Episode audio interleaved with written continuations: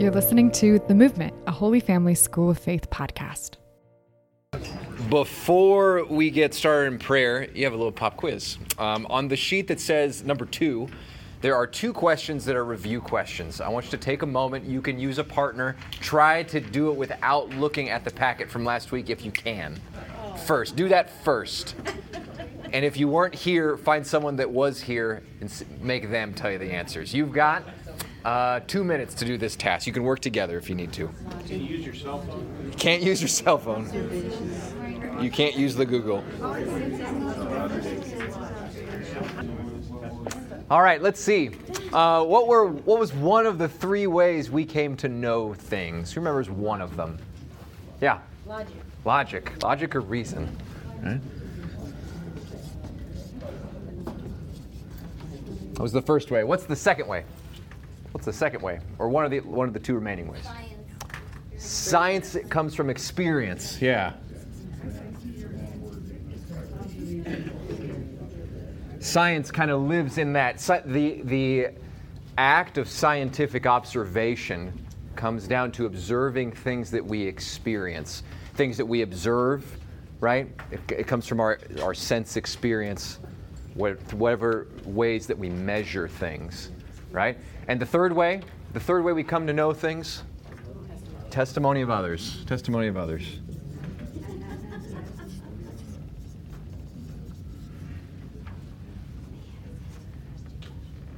Good. Three ways of knowing things. Um, this is the branch of philosophy, no, branch of philosophy known as epistemology. Epistemology, which is the study of how we know. Um, the second question of that was review um, was a statement that asks you. Um, the phrase "I'll believe in God when science can demonstrate His existence" is an example of blank because dot dot dot. So it's a two-part question. Um, let's f- fill in the blank. What's I, and there's actually two correct answers you could have technically. What's one of them? What's that reductionism? It is a form of reductionism. It is a, it is a form of reductionism. How many of you guys had that answer? About half. Good. A little bit more than half.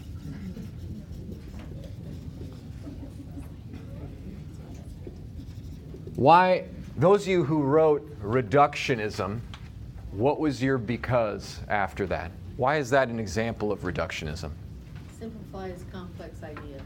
down to just one. So, in other words, it's saying, um, I will only take, I will only validate information that comes from my experience. That's a form of reductionism, right? Because you're taking all of the complex ways we know things and you really just kind of narrow it down to one. There's another word that you could have for that blank because it, it's, it's kind of it's both of these words. What's the other one you could have? Scientism. Scientism.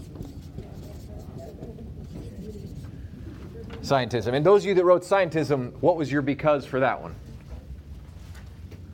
Uh, first, because they believe science is the only the only thing that would be true. Yeah, they're putting science up on that pedestal, right? Um, the reason we looked at that, that is probably the, uh, it's part of the worldview of modern atheism. And just to be aware, aware that if, if you're dialoguing with someone that's struggling with atheism, it often comes down to a hyper emphasis on only one kind of knowing, a hyper emphasis on the scientific form of knowing. So, one strategy in your dialogue is well, let's talk about all the other ways that we know things. It's not just the scientific that we use in our day to day basis. Heck, for that matter, I have to rely on a lot of testimony of others. There's a lot that I can't verify scientifically.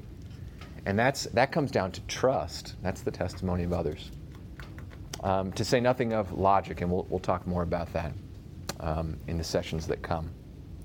Um, the, again, the, the main topic of this course is why would anyone believe in God? And the, in all of our uh, talk as a church of, of being able to evangelize, which fundamentally comes down to just relationship and, and knowing people, it also takes a healthy dose of knowing a little bit of, of how to spar with someone intellectually.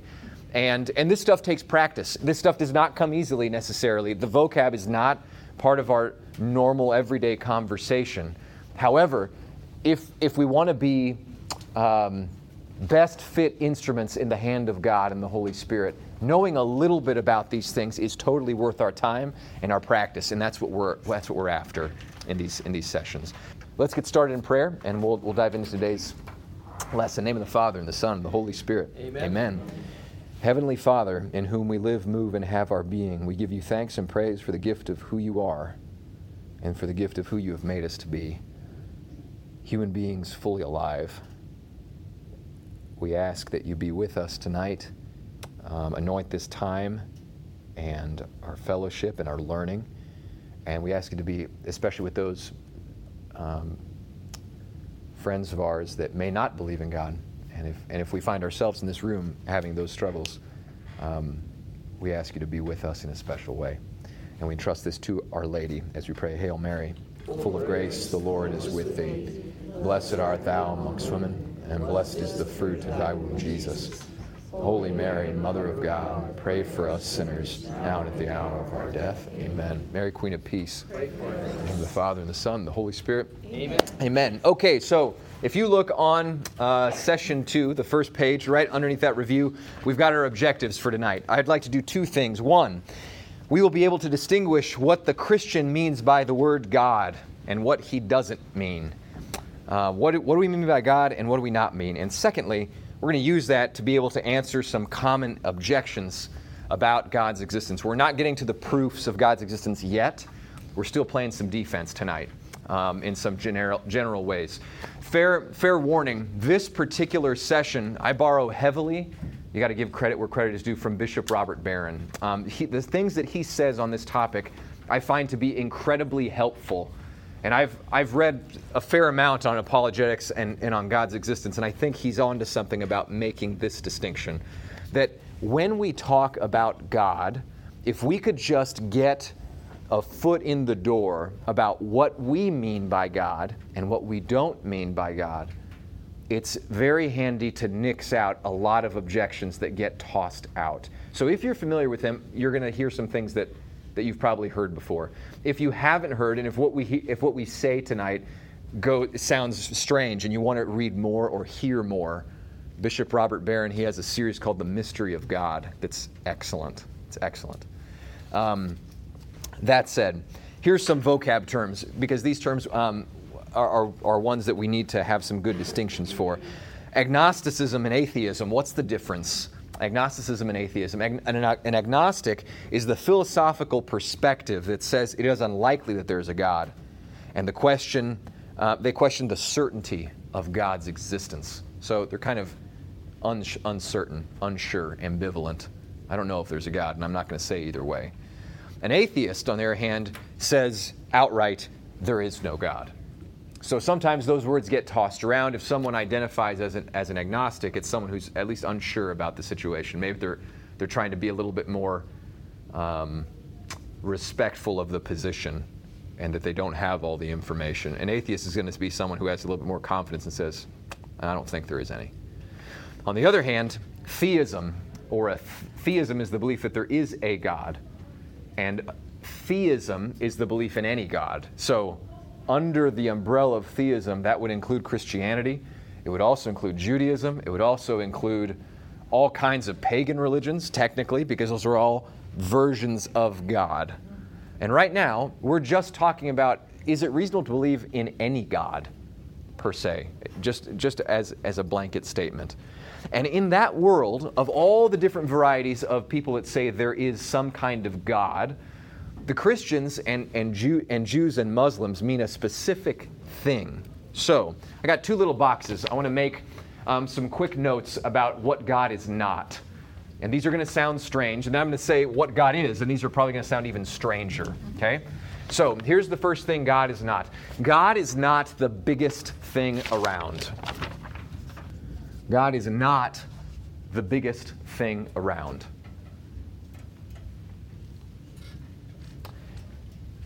Here's another one. He's not one being among many beings. He's not one being among many. Third thing, he's not. He's not a thing in the universe. He's not a thing in the universe. On the other hand, what God is, um, God is being itself. This is on the other side, the other box. He is being itself. He is being. God is being is kind of a simpler way of saying that. Another way of saying that is He is the subsistent act of to be. I told you it was weird. He is the subsistent act of to be. And the second thing that, and the third thing that he is, is um, non competitive. God is non competitive. These are not things that you were probably taught in CCD.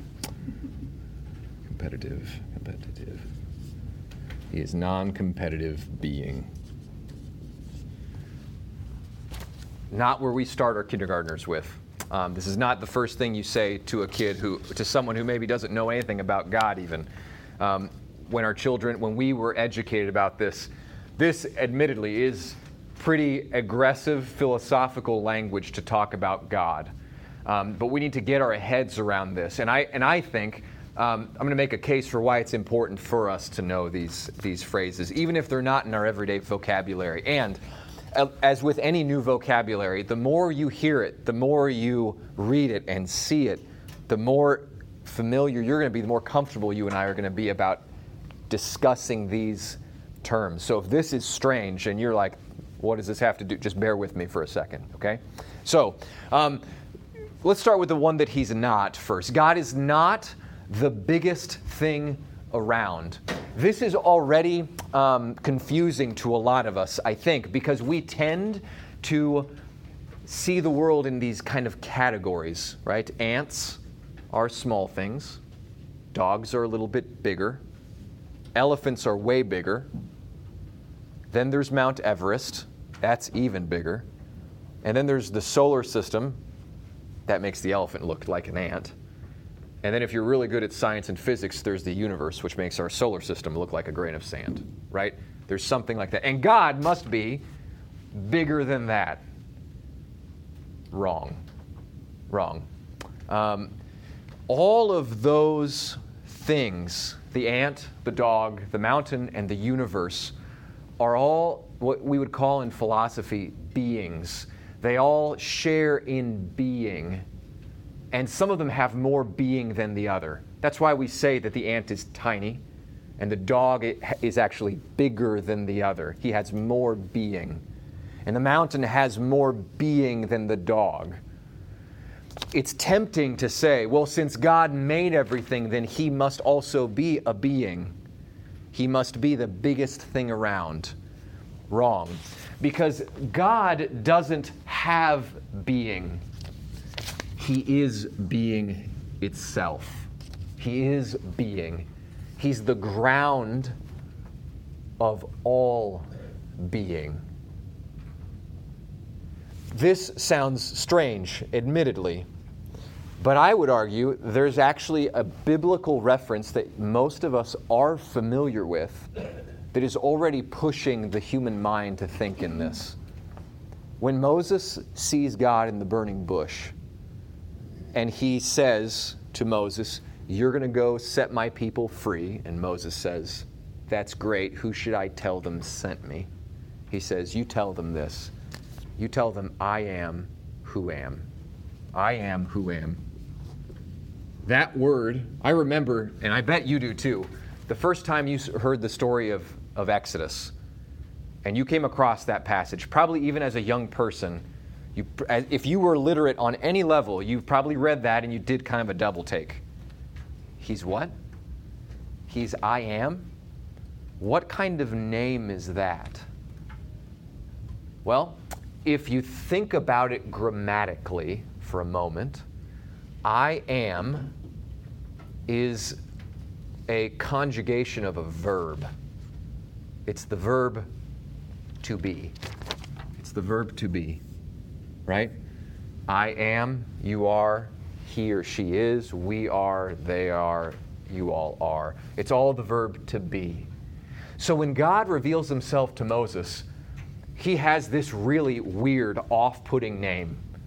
He says, I don't have a name, I'm, I am. I am, am. I am being itself. And all of a sudden, Moses takes a step back and starts scratching his head and is like, wow, that's really interesting. You know, another way of saying this from the biblical perspective, if, you know, if you're familiar with the story of Genesis and how God created things, that author in Genesis goes to great lengths to tell you that God and the universe are not the same thing. Why? Because God speaks time and space into existence. God speaks the sun, the moon, and the stars into existence. He speaks the sea and the sky into existence. He speaks the animals and the birds and the fish and humanity into existence. But He is not in the universe. He's not the universe. He's different than the universe. That's worth thinking on for one moment. God, a simple equation God does not equal, this is the Christian version, huh? The, the Christian version says God does not equal the universe. God is not the same thing as the universe. God is outside the universe. That's the whole lesson of Genesis. I created the sun, the moon, the stars. I created the animals. I'm not inside the universe. Now, think about this. Go back to our little review question. That review question says, I'm not going to believe in God until science can demonstrate his existence. Take a moment, think about what I just told you about God, and think what's wrong with the person who says, I'm not going to believe in God till science demonstrates it. When you think you know the answer, raise your hand. See one hand, two, three, four, five, six, seven. That's almost one per table. Turn to someone who raised their hand, ask them what they're thinking. See if they can see if they figured it out. All right, I hear a lot of good conversation and I hear a lot of people got to the, the end of it. Someone tell me, given what I just taught you about God, what was actually, what was probably kind of already in your mind about God if you heard the story of Genesis, what's wrong with the statement, I'm only going to believe in God when science proves them? What's wrong with that statement? Yeah. How can science prove its own author? How can science prove its own author? What, explain what you mean by that. Well, God is the reason for science. Oh, I just, I wasn't here last week, but I must have seen it on here, something about, uh, how can you prove there's an author if the author's not in the story? Ah, yeah. There's, that's a great analogy. How could you prove an author, an author's existence, only by the characters in the story? Does that disprove the author's existence? That's a great answer. Give me something else. How else would you guys phrase? What's wrong with that statement? I'm only going to believe in God when science proves them. Yeah? Well, just how can you prove something is in the universe if it's not of Bingo. There it is. There's the simplest, simplest iteration of it, I think. Science, by definition, only studies things in the universe. That's the definition of any scientist will tell you that. Any scientist in any branch of science will tell you look, we study that which is physically apparent to us in some way, shape, or form. But if God, by definition, is that which is not in the universe, you're never going to find him there. And looking for him there is going to be a very big waste of time in a sense, right? Let's, let's put that into words, right? Science only studies that which is in the universe.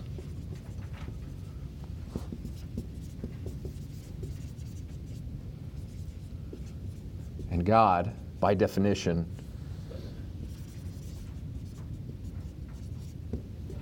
is not in the universe. Uh, you'll recall last week, if you like to put that down in one sentence, there's, there's your sentence, right? Science only studies that which is in the universe, and God, by definition, is not in the universe. Yeah, Festus. That's just back to the same problem. Your definition of God and my definition of God are completely different. Mm. You're you're back to the same question we started with last time. Yeah, yeah. Which is why I find this is a handy tip to just have in your back pocket. When you find someone that doesn't believe in God, one of the most productive questions you can ask is, Ah, tell me about the God you don't believe in.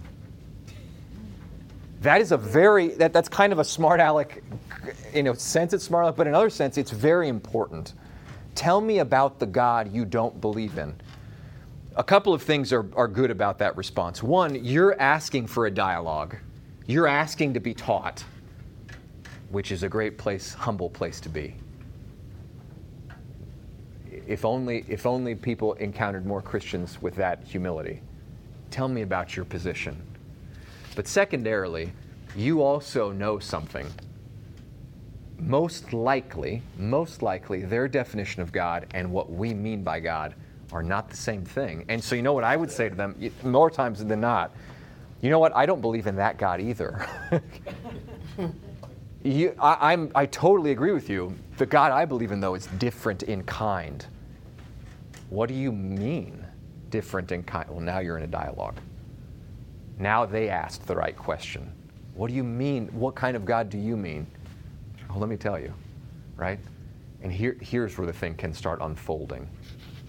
I mean the God who is not the biggest thing around, who's not one being among many, and he's not a thing in the universe. Science, by definition, couldn't find him. There's no way it could. An honest scientist couldn't, which is why, it's why when you see certain atheists that champion atheism, like the, the atheistic evangelists that say, well, science clearly proves that all of religion is false, you can just say, oh, that is so, um, that's so, I have a lot of sympathy for you because it seems like you're very misinformed by what we're talking about. And it gives us, it gives us a place to start the conversation from. Let's take this a step further. If God is not one being around, if He is the act of being itself, um, let's say this about Him God is, is really weird. This is, a, this is a strange thought. The idea that there is being itself, being itself, that's, that's so off, it's so hard to get my mind around. What does that even mean? It sounds like I'm mishearing you, Sebastian. What, is, what, what, do you, what do you mean by that? This is what I think is so important about this. God is not easily comprehended by the human mind. If you think, Bishop Barron says this, if you think you've, you, you've understood it, you've got it wrong. That's actually a quote from St. Augustine. Si, si comprehendes, non est Deus. If you understand, it's not God. That's the one thing you can take to the bank. If you understand it, it's not God. It's like, it's, think about how brilliant this was. I am who am. It's like a name, but the second you say it, you say, Who? You're what? And God's like, Exactly. That's where I want you, Sebastian, right there. You know that I exist, and you know I'm beyond you. you see, we're putting really philosophical, fancy terms to this, but it's all in Exodus. It's all in Genesis. It's right there for the person that wants to, to see it. Let's make another step forward. Kind of a funny one. Um, the ant, let's go back to our ant and our elephant and our dog, right? These creatures, they take up space. They can't be, they can't occupy the same space at the same time in the same way. In other words, if Mr. Ant is right here and Mr. Elephant is right here, and Mr. Elephant wants to come over here, he's going to have to move Mr. Ant out of the way. They're in competition for the same space. They can't both be in the same space. You got to kind of elbow them out of the room. And that's what it means to be a physical creature, to have two beings. You're going to be naturally kind of just, um, jostling for position. This happens all the time at my kitchen table. I have, we, we are six people in my family at the moment that are sitting around the table. No, six with the, the, the infant, right? Um, so five. We have four wooden chairs and we have one soft chair. And you would think that soft chair was the throne. And my kids fight like cats and dogs over who can occupy that chair because they can't occupy the same chair at the same time in the same way, right? They're beings that are competitive. And they know, and they've got this system now. Who is it? I got to think about it. Gabriel always gets it at dinner. Bella always gets it, gets it for lunch, and Santi always gets it for breakfast. And if Santi comes down and Bella's in the chair, there's the alarm clock for the whole house. Like everyone's waking up, right? Why, why is that? That that silly example is material beings fighting over one space because they're in competition for one thing. There's scarce natural resources, they're duking it out. Ah, but God, God is not a being. So God is not in competition. That's weird. What do I mean by that? Well, let's go back to Exodus for a moment. When God reveals this name to Moses, how does he show up? A burning bush. Yeah. The- yeah, a bush that's a bush that's on fire but isn't consumed. It's still a bush and it's on fire. It's still what it is, and somehow God is there. Well, that is actually a wonderful picture of what happens when God comes close to creation. God can be in the world and he doesn't have to push anything out of the way. When he comes close to that bush, it lights up, it becomes luminous, it's on fire. God is there and it's still a bush, and Moses knows he's into something deep. He knows whatever it is that's in front of him is, I, I got to come see this. And then immediately after, it's take your sandals off. You don't know where you're at, Moses. You're out of your element. And he says, I don't, I don't know. What is that a picture of? That is a picture of non competitive being. That's God being in the human world, so to speak, and the world, he doesn't have to push the world out of the way. That's non competitive being. Why is that important? Because a lot of atheistic objections to God go something like this God, if you say yes to God, it's like living in a dictatorship where you have to submit yourself to God and you become a slave. This is one of, one of the tools of modern atheism is to say religion, religion is a, it's a kind of slavery to a God where you have to submit your will to His and He takes away your freedom. As if my will and God's will were competitive. Yeah. so much presentations in, in church and, and teaching and education and prayers all say those words that, you know, I, I mean, I'm not challenging it, but just Yeah. the whole, you know, submit to the will. Yeah. Uh, you know, submitting, every, you know, that's just so a part of everyday presentation. Yeah. Relationship. Right. And I think that's very astute of you to pick up on that. And I think it means we have to clarify what do we mean when we say, not my will, but your will be done? Because, by the way, he taught us to pray that way, Yeah. right? It's not wrong when we say that. But what do we mean? We mean this that when the human being submits to God, then we become the most free. When we say yes to God, I become fully alive. There's a famous quote from St. Irenaeus that says, The glory of God is man fully alive. The glory of God is man fully alive.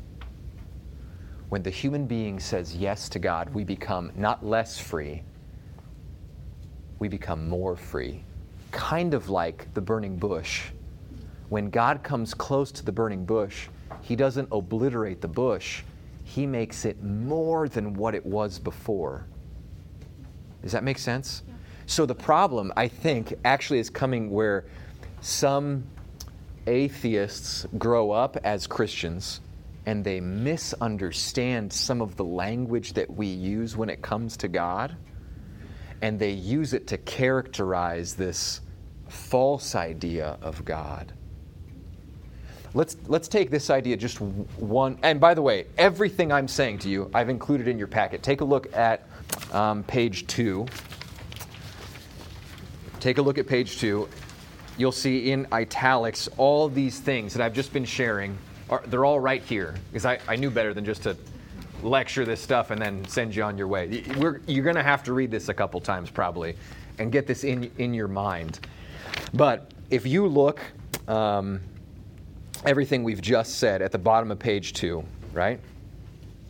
But does but God does not possess being; He is being. What this means is that God does not have to compete with any of these things in the universe. God is the non-competitive sheer act of to be. The ant and the dog and the elephant are beings that take up a certain amount of space and they can't occupy the same space at the same time. They are competing for the same space in this way, but not God. God can be present to all things and not take up any space. If you flip this over and now look at the bottom of, let's see, one, two, three, the third paragraph from the bottom on page three. Take a look at page three, the one that says going one step further. Going one step further, we see this in startling clarity. In the incarnation, when God enters into humanity, God does not obliterate it. Rather, Jesus is God. He's fully God and fully man. God and man are not opposed, but united in the divine person of God. You see why the Christian version of God is so distinctive? He's so distinctive. It's a God that can come close to us and we become more alive than what we were before. And someone might say, but that's just Jesus. What about us? Look at the next one. The same could be said in a different way of the Virgin Mary. When she says yes to God and lets Him into her life, she does not stop being human. Instead, she becomes the most human and the most powerful and the freest creature that ever lived. This is why one of the favorite titles for Mary in the ancient church was the burning bush. Think about that for a moment. When, when the ancient church fathers, when they looked at Mary, they saw, what did they see? They, say, they saw the Holy Spirit enter into a woman, and that woman became luminous. She became on fire with God's life. And the church fathers read the story of Exodus and they saw the burning bush, that's a prefigurement of Mary. Isn't that beautiful? Yeah. And think and if you reflect on that for just any any moment, it becomes it becomes moving because when God showed up in the burning bush, it was to bring the people out of slavery. Well, when God comes into Mary, it's to bring us out of slavery to our sin.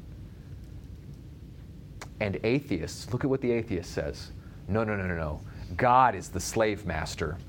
God is the one holding you down. Saying yes to God is like, as one atheist said, living in a permanent North Korea.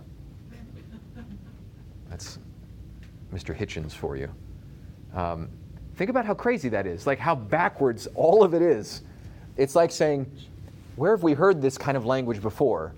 He's not a father, he's a master, he's a slave driver, and he doesn't want you to be like him. Where, where? That's in the garden. That's the serpent in the garden. That's the voice of Satan. And you hear it in a different accent. Well, it's the same accent, just different words in modern atheism. I'm not calling our, athe- our, our atheist brothers and sisters Satan. I'm not calling them that. I'm saying that the logic that's in that echoes that of the serpent. And that's, that's important. But see, the issue here is that Christianity, when we present our case, and Bishop Barron is so insightful in this, he's saying, look, the, one of the reasons that atheism has proliferated the way it has is because we have not done a good job of really articulating what we mean by God. We mean being itself, the subsistent act of to be, that is the ground of being for everything else, who, when he comes close, he makes you more free. And you can't find him in a test tube. Well, by definition, now, a lot of things get swept off the table. God is not a slave master. He is not in competition with me. And I'm sure as heck not going to find him in a test tube. Now, can we start talking about God? That's the God I believe in. See what I mean? Now we can start having a dialogue about God. Yeah. Yeah. Um, So as I think about the will of God and if I'm a non-Christian, think, but as a Christian, you have all these rules and you have the Ten Commandments. And so if I'm a, a faithful Christian, I am, I am going to be, uh, I'm not free to not follow the rules or I'm. Right. I, I- I want to follow the rules, right? So then, um, I guess that's where I'm hung up on the word, the freedom. the freedom. Think of it this way God's rules, God's laws are like gravity. When God speaks things, He's describing not just a random rule that's being imposed, He's describing the way things are. If I wanted to fight against and rebel against the law of gravity, if I climbed up to a building and said, Gravity, I defy thee, and I just took a running leap, who loses? Me. Every time, right? God's laws are like that. God, when he's, and this is the whole issue, I think a lot of it comes from these misunderstandings of how God gives rules. When God gives me rules, he's actually giving me a description of how I function, The instructions. the instruction manual. Yeah. Yeah. I think we're such a, con- we're such controlled beings, we want to be in control. And we live out of control, we're super uncomfortable. Mhm. Because if our finances are in control and our health is in control and everything's in control, then Yeah. life is good. Yep. So this idea that if we're totally in control, we might see our world to be this big and this tall and it's perfect. Yes. But if we let God be in control, Yes. our world can be this big and this big, but we don't even know how big that could be because we can't imagine. Yes. Because Right. I mean, that's how I see it. And Deb, I think this is, I like that you brought that up because, in my experience, there's layers to people's atheism. There's often, think of it like layers of sediment on the earth. The first thing that you encounter are the objections to God, the intellectual objections to God. Maybe it's science, maybe it's whatever it is, but when you dig deeper into the human heart, you almost always find different reasons. It's not usually intellectual reasons. Almost always, it's a matter of the heart. And there's usually some kind of fear at the root of it a, a fear of not being in control, as you describe, or a fear of, um, of not being, of, of having to rely on someone else. And the questions that happen at that level that's actually kind of if, if we were, if you thought of apologetics like mining for gold, when you strike those kinds of questions, you've hit you've hit the gold mine. Because you're actually at the, the real cause of the atheism. But these things that we discussed like tonight, this kind of technical philosophical stuff, it's more like the stuff it's like a pickaxe that just gets the rocks out of out of the way so you can actually start digging that's, that's the real usefulness of, of knowing some of these things. But I couldn't agree with you more. I think that's a, that's a major one. Thanks for listening to The Movement. To find out more about Holy Family School of Faith's mission to lead others to Jesus through friendship, good conversation, and the rosary, head over to our website at schooloffaith.com.